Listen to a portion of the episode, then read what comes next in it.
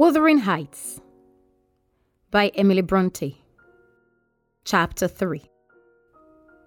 While leading the way upstairs, she recommended that I should hide the candle and not make a noise, for her master had an odd notion about the chamber she would put me in, and never let anybody lodge there willingly. I asked the reason. She did not know, she answered. She had only lived there a year or two, and they had so many queer goings-on, she could not begin to be curious. Too stupefied to be curious myself, I fastened my door and glanced round for the bed. The whole furniture consisted of a chair, a clothless press, and a large oak case with squares cut out near the top, resembling coach windows. Having approached this structure, I looked inside and perceived it to be a singular sort of old-fashioned couch, very conveniently designed to obviate the necessity for every member of the family having a room to himself.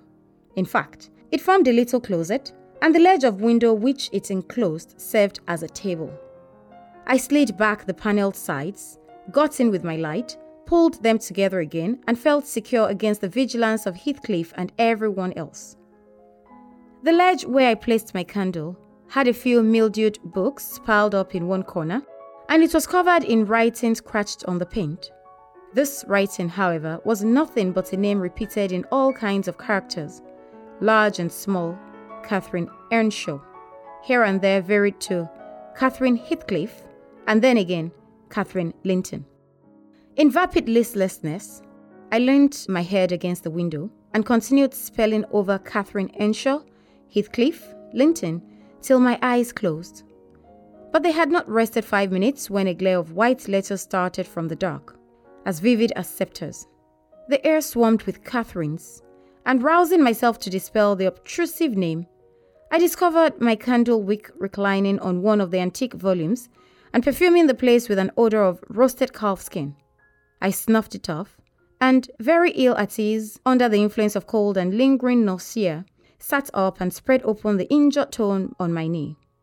It was a testament, in lean type, and smelling dreadfully musty. A fly leaf bore the inscription, Catherine Earnshaw, her book, and it dates some quarter of a century back. I shut it, and took up another, and another, till I had examined all.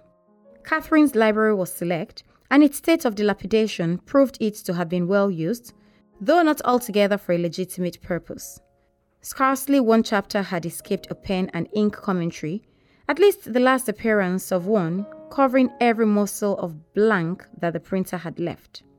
Some were detached sentences, other parts took the form of a regular diary, scrawled in an unformed childish hand. At the top of an extra page, quite a treasure probably, when first lighted on, I was greatly amused to behold an excellent caricature of my friend Joseph, rudely yet powerfully sketched. An immediate interest kindled within me for the unknown Catherine, and I began forthwith to decipher her faded hieroglyphics. An awful Sunday, commenced the paragraph beneath. I wish my father were back again. Hindley is a detestable substitute. His conduct to Heathcliff is atrocious. H and I are going to rebel. We took our initiatory step this evening. All day had been flooding with rain. We could not go to church, so Joseph must needs to get up a congregation in the garret, and while Hindley and his wife basked downstairs before a comfortable fire, doing anything but reading their Bibles, I'll answer for it, Heathcliff, myself, and the unhappy ploughboy were commanded to take our prayer books and mount. We were ranged in a row, on a sack of corn, groaning and shivering, and hoping that Joseph would shiver too, so that he might give us a short homily for his own sake. A vain idea. The service lasted precisely 3 hours, and yet my brother had the face to exclaim when he saw us descending, "What? Done already?" On Sunday evenings, we used to be permitted to play if we did not make much noise. Now a mere theatre is sufficient to send us into corners. "You forget you have a master here," says the tyrant. "I'll demolish the first who puts me out of my temper. I insist on perfect sobriety and silence." "Oh boy, was that you? Francis, darling, pull his hair as you go by." I heard him snap his fingers. Frances pulled his hair heartily, and then went and seated herself on her husband's knee, and there they were, like two babies, kissing and talking nonsense by the hour, foolish palaver that we should be ashamed of. We made ourselves as snug as our means allowed in the arc of the dresser. I had just fastened our pinafores together and hung them up for a curtain, when in comes Joseph on an errand from the stables. He tears down my handiwork, boxes my ears and crooks. "It's master's nobbut's just buried, and Sabbath not over until the sound of a gospel year lungs, and ye dare be liking. Shame on ye. Sit ye down, I'll childer. There's good books enough if you'll read them. Sit ye down and think over your souls."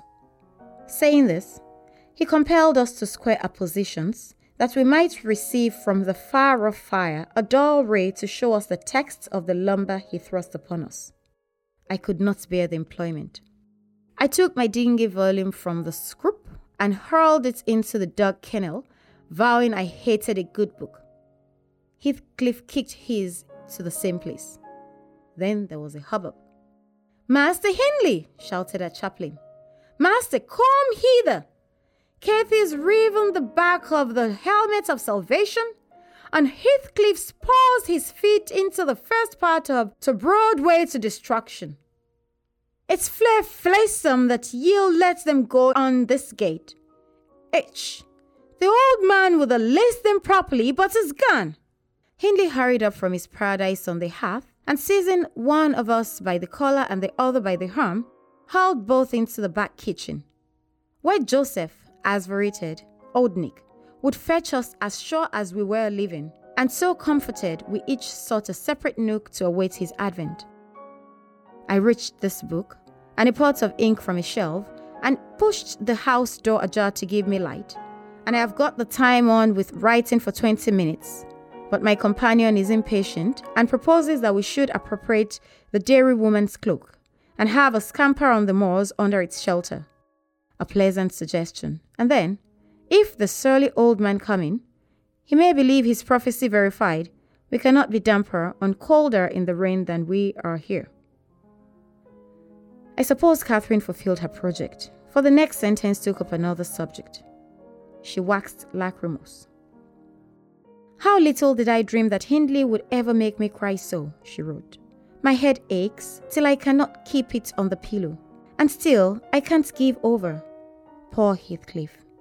Hindley calls him a vagabond and won't let him sit with us nor eat with us any more. And he says he and I must not play together, and threatens to turn him out of the house if we break his orders. He has been blaming our father, how dared he, for treating H too liberally, and swears he will reduce him to his right place." I began to nod drowsily over the dim page. My eyes wandered from manuscripts to print. I saw a red ornamented title, 70 times 7 and the first of the 71st, a pious discourse delivered by Reverend Jabez Branderham in the chapel of Gimmerton, South. And while I was half-consciously worrying my brain to guess what Jabez Branderham would make of his subject, I sank in bed and fell asleep. Alas, for the effects of bad tea and bad temper, what else could be that's made me pass such a terrible night? I don't remember another that I can at all compare with it since I was capable of suffering. I began to dream, almost before I ceased to be sensible of my locality. I thought it was morning, and I had set out on my way home with Joseph for a guide. The snow lay yards deep in our road, and as we floundered on, my companion wearied me with constant reproaches that I had not brought a pilgrim's staff, telling me that I could never get into the house without one, and boastfully flourishing a heavy-headed cudgel, which I understood to be so denominated. For a moment, I considered it absurd that I should need such a weapon to gain admittance into my own residence. Then a new idea flashed across me. I was not going there. We were journeying to hear the famous Jabez Branderham preach, from the text 70 times 7, and either Joseph, the preacher, or I had committed the first of the 71st, and were to be publicly exposed and excommunicated. We came to the chapel.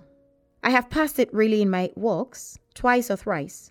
It lies in a hollow between two hills, an elevated hollow near a swamp, whose pearty moisture is said to answer all the purposes of embalming on the few corpses deposited there. The roof had been kept whole hitherto, but as the clergyman's stipend is only £20 per annum, and a house with 2 rooms, threatening speedily to determine into one, no clergyman will undertake the duties of pastor, especially as it is currently reported that his flock would rather let him starve than increase the living by 1 penny from their own pockets. However, in my dream, Jabez had a full and attentive congregation, and he preached. Good God, what a sermon! Divided into 490 parts, each fully equal to an ordinary address from the pulpit, and each discussing a separate sin. Where he searched for them, I cannot tell. He had his private manner of interpreting the phrase, and it seemed necessary the brother should sing different sin on every occasion. They were of the most curious character, odd transgressions that I had never imagined previously. Oh, how weary I grew! How I writhed and yawned and nodded and revived! How I pinched and pricked myself and rubbed my eyes and stood up and sat down again, and nudged Joseph to inform me if he would ever have done. I was condemned to hail out. Finally, he reached the first of the 71st. At that crisis, a sudden inspiration descended on me. I was moved to rise and denounce Jabez Branderham as the sinner of the sin that no Christian need pardon. "Sir," I exclaimed, "sitting here within these 4 walls at one stretch, I have endured and forgiven the 490 heads of your discourse. 70 times 7 I have plucked up my hat and been about to depart. 70 times 7 times have you preposterously forced me to resume my seat. The 491st is too much. Fellow martyrs, have at him. Drag him down and crush him to atoms, that the place which knows him may know him no more." "Thou art the man," cried Jabez, after a solemn pause, leaning over his cushion. 70 times 7 didst thou gapingly contort thy visage. 70 times 7 did I take counsel with my soul. Lo, this is human weakness. This also may be absolved. The first of the 71st is come. Brethren, execute him upon the judgment written. Such honor have all his saints." With that concluding word, the whole assembly, exalting their pilgrim's staffs, rushed round me in a body, and I, having no weapon to raise in self-defense, commenced grappling with Joseph, my nearest and most ferocious assailant, for his. In the confluence of the multitude, several clubs crossed. Blows aimed at me fell on other sconces. Presently, the whole chapel resounded with rappings and counter-rappings. Every man's hand was against his neighbor, and Branderham, unwilling to remain idle, poured forth his zeal in a shower of loud taps on the boards of the pulpit, which responded so smartly that, at last, to my unspeakable relief, they woke me. And what was it that had suggested the tremendous tumult? What had played Jabez's part in the row? Merely the branch of a fair tree that touched my lattice as the blast wailed by and rattled its dry cones against the panes. I listened doubtingly an instant, detected the disturber, then turned and dozed and dreamt again, if possible still more disagreeably than before. This time I remembered I was lying in the oak closet, and I heard distinctly the gusty wind and the driving of the snow. I heard also the fair bell repeat its teasing sound, and ascribed it to the right cause, but it annoyed me so much that I resolved to silence it if possible, and I thought I rose and endeavoured to unhasp the casement. The hook was soldered into the staple, a circumstance observed by me when awakened but forgotten. "I must stop it nevertheless," I muttered, knocking my knuckles through the glass and stretching an arm out to seize the importunate branch, instead of which my fingers closed on the fingers of a little ice-cold hand. The intense horror of nightmare came over me. I tried to draw back my arm, but the hand clung to it, and a most melancholy voice sobbed, "Let me in, let me in." "Who are you?" I asked, struggling meanwhile to disengage myself. "Catherine Linton," it replied, shiveringly. Why did I think of Linton? I had read Earnshaw 20 times for Linton. "I'm come home. I'd lost my way on the moor. As it spoke, I discerned, obscurely, a child's face looking through the window. Terror made me crawl, and finding it useless to attempt shaking the creature off, I pulled its wrist onto the broken pane and rubbed it to and fro till the blood ran down and soaked the bedclothes. Still it wailed, "Let me in," and maintained its tenacious grip, almost maddening me with fear. "How can I said at length. "Let me go if you want me to let you in." The fingers relaxed. I snatched mine through the hole, hurriedly piled the books up in a pyramid against it, and stopped my ears to exclude the lamentable prayer. I seemed to keep them closed above a quarter of an hour. Yet, the instant I listened again, there was the doleful cry moaning on. "Begone!" I shouted. "I'll never let you in. Not if you beg for 20 years. "It's 20 years, mourned the voice. 20 years I've been away for 20 years. Thereat began a feeble scratching outside, and the pile of books moved as if thrust forward. I tried to jump up, but could not stir a limb, and so yelled aloud in a frenzy of fright. To my confusion, I discovered the yell was not ideal. Hasty footsteps approached my chamber door. Somebody pushed it open with a vigorous hand, and a light glimmered through the squares at the top of the bed. I sat shuddering yet, and wiping the perspiration from my forehead. The intruder appeared to hesitate and muttered to himself. At last, he said in a half-whisper, plainly not expecting an answer, "Is anyone here?" I considered it best to confess my presence, for I knew Heathcliff's accents, and feared he might search further if I kept quiet. With this intention, I turned and opened the panels. I shall not soon forget the effect my action produced. Heathcliff stood near the entrance, in his shirt and trousers, with a candle dripping over his fingers and his face as white as the wall behind him.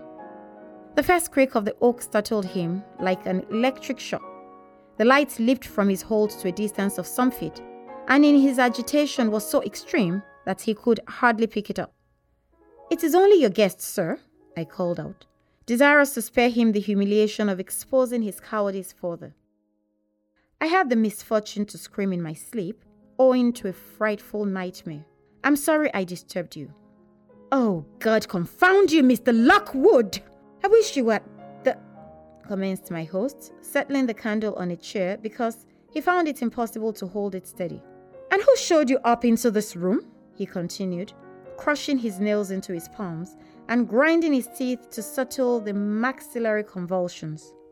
"Who was it? I've a good moment to turn them out of the house this moment." "It was your servant, Zillah," I replied, flinging myself onto the floor and rapidly resuming my garments. "I should not care if you did, Mr. Heathcliff. She richly deserves it.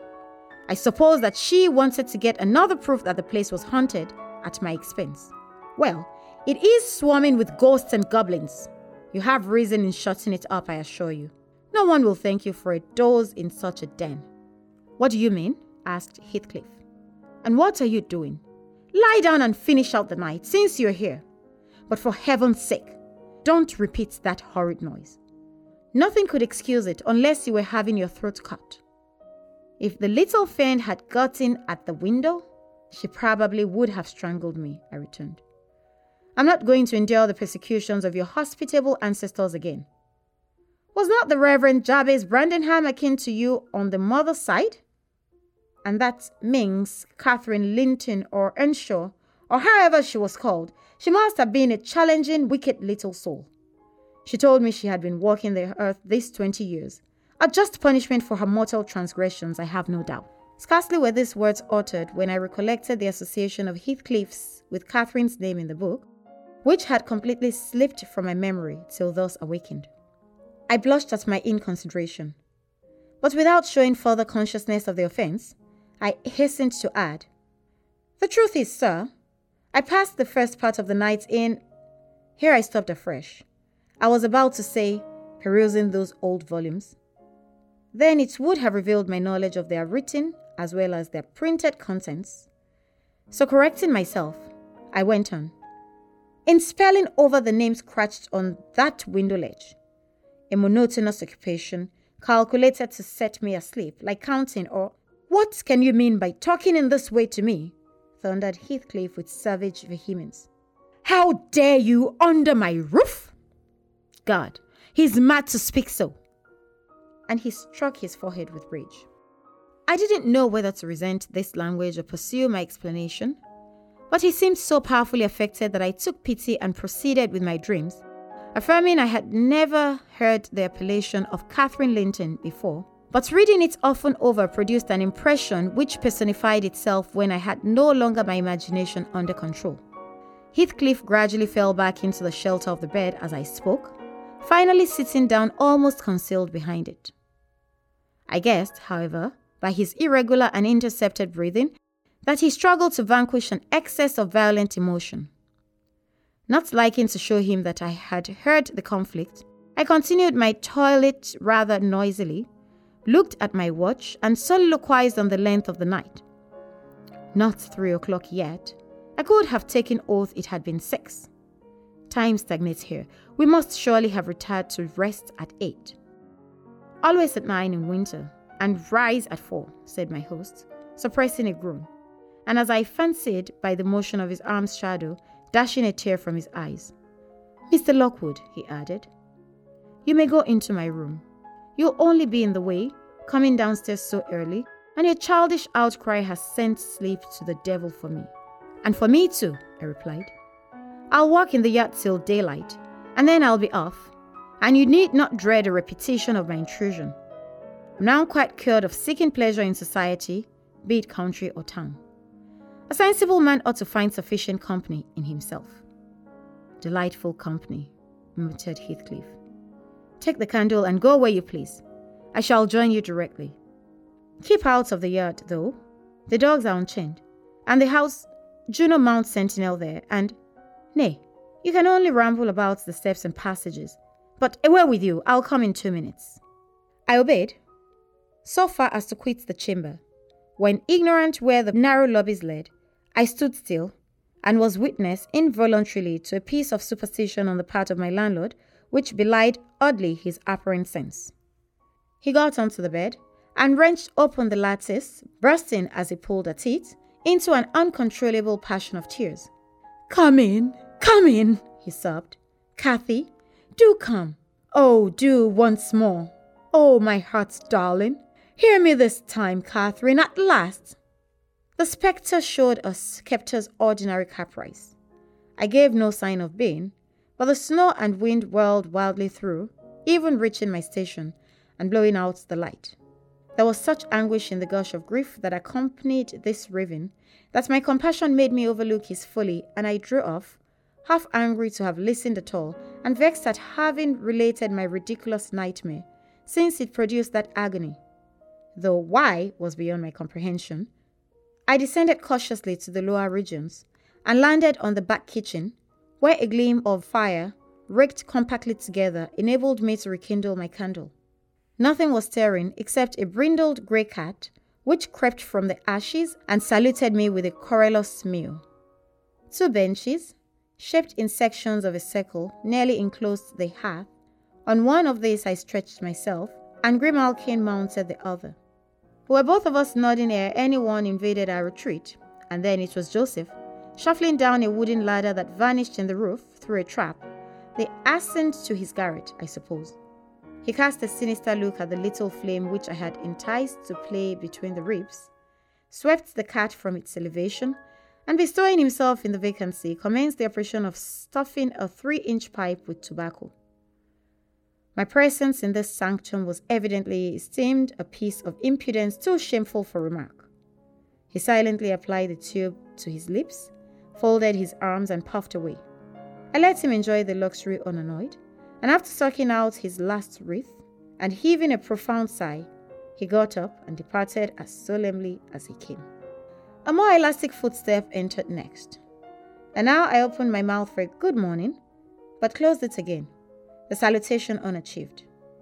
For Catherine Earnshaw was performing his sotto voce in a series of curses directed against every object he touched, while he rummaged the corner for a spade or shovel to dig through the drifts. He glanced over the back of the bench, dilating his nose reels, and thought as little of exchanging civilities with me as with my companion the cat. I guessed, by his preparations, that egress was allowed, and, leaving my hard couch, made a movement to follow him. He noticed this and thrust at an inner door with the end of his spade, intimating by an inarticulate sound that there was the place where I must go, if I changed my locality. It opened into the house where the females were already astir, Zillah urging flakes of flame up the chimney with the colossal billows, and Mrs. Heathcliff kneeling on the hearth reading a book by the aid of the blaze. She held a hand interposed between the furnace heat and her eyes, and seemed absorbed in her occupation, desisting from it only to chide the servant for covering her with sparks, or to push away a dog, now and then, that snuzzled its face over forwardly into her face. I was surprised to see Heathcliff there also. He stood by the fire, his back towards me, just finishing a stormy scene with poor Zillah, who ever and anon interrupted her labour to pluck up the corner of her apron and heave an indignant groan. "And you, worthless!" he broke out as I entered, turning to his daughter-in-law and employing an epithet as harmless as duck or sheep, but generally represented by a dash. "There you are at your idle tricks again. The rest of them earn their bread. You live on my charity. Put your trash away and find something to do. You shall pay me for the plague of having you eternally in my sight. Do you hear, damnable jade?" "I'll put my trash away because you can make me if I refuse," answered the young lady, closing her book and throwing it on a chair. "But I'll do nothing, though you should swear your tongue out, except what I please." Heathcliff lifted his hand, and the speaker sprang to a safer distance, obviously acquainted with its weight. Having no desire to be entertained by a cat and dog combat, I stepped forward briskly, as if eager to partake the warmth of the hearth, and innocent of any knowledge of the interrupted dispute. Each had enough decorum to suspend further hostilities. Heathcliff placed his fist, out of temptation, to his pockets. Mrs. Heathcliff curled her lip and walked to a seat far off, where she kept her word by playing the part of a statue during the remainder of my stay. That was not long. I declined joining their breakfast and, at the first gleam of dawn, took an opportunity of escaping into the free air, now clear and still and cold as impalpable ice. My landlord hallooed for me to stop ere I reached the bottom of the garden and offered to accompany me across the moor. It was well as he did, for the whole hill back was one billowy white ocean, the swells and falls not indicating corresponding rises and depressions in the ground. Many pits, at least, were filled to a level, and entire ranges of mounds, the refuse of the quarries, bloated from the chart which my yesterday's walk left pictured in my mind. I had remarked at one side of the road, at intervals of 6 or 7 yards, a line of upright stones continued through the whole length of the barren. These were erected and daubed with lime on purpose to serve as guides in the dark, and also went half with a firmer path, but expecting a dirty dot pointing up here and there. All traces of their existence had vanished, and my companion found it necessary to warn me frequently to steer to the right or left, when I imagined I was following directly to windings of the road. We exchanged little conversation, and he halted at the entrance of Thrushcross Park, saying I could make no error there. Our dukes were limited to a hasty bow, and then I pushed forward, trusting to my own resources, for the porter's lodge is untenanted as yet. The distance from the gate to the grange is 2 miles. I believe I managed to make it 4. What with losing myself among the trees, and sinking up the neck in snow, a predicament which only those who have experienced it can appreciate. At any rate, whatever were my wanderings, the clock chimed 12 as I entered the house, and that gave exactly an hour for every mile of the usual way from Wuthering Heights. My human fixture and her satellites rushed to welcome me, exclaiming tumultuously they had completely given me up. Everybody conjectured that I perished last night, and they were wondering how they must set about the search for my remnants. I bid them be quiet, now that they saw me return, and, benumbed to my very heart, I dragged upstairs, whence, after putting on dry clothes and pacing to and fro 30 or 40 minutes to restore the animal heat, I adjourned to my study, feeble as a kitten, almost too much so to enjoy the cheerful fire and smoking coffee which the servant had prepared for my refreshment.